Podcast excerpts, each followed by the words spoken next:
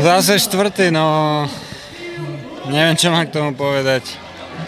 To preteky som si veľmi užíval. e, Bolo super počasie, pekné trasy sme mali, veľa fanúšikov, e, zbora vlajkami. Takže preteky úplne úžasné, super, užívali sme si to aj s Jurajom.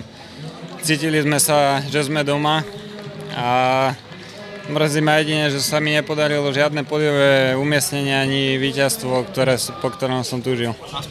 Chcel som sa popasovať s najrychlejšími pretekármi tu, no ale nevadí, dlho som nebol líder, takže si myslím, že aspoň nejaký krok k tomu, aby som na ďalších pretekoch mal viacej šanci a mohol ich poraziť.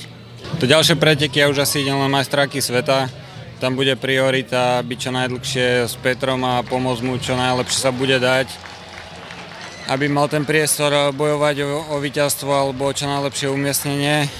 Bude to veľmi náročné, takže uvidíme. Ja si myslím, že sme s Jurajom celkom fajn nachystaní. Akurát tie majstráky sveta bývajú špecifické, že to je 285 km. Ťažké hore dolu, môže tam byť zima, takže je to len jeden deň a každý tam pôjde naplno. Toto som teda nečakal, ani minulé roky si nepamätám, že by takto veľa ľudí prišlo pozbudiť. A veľmi veľa fanúšikov malo Bora vlajky, čo, čo ma teší. Tak uh, si myslím, že až na pár vecí, čo sme prešli po pár uh, rozbitých cestách, alebo kde stáli auta, to bolo všetko super.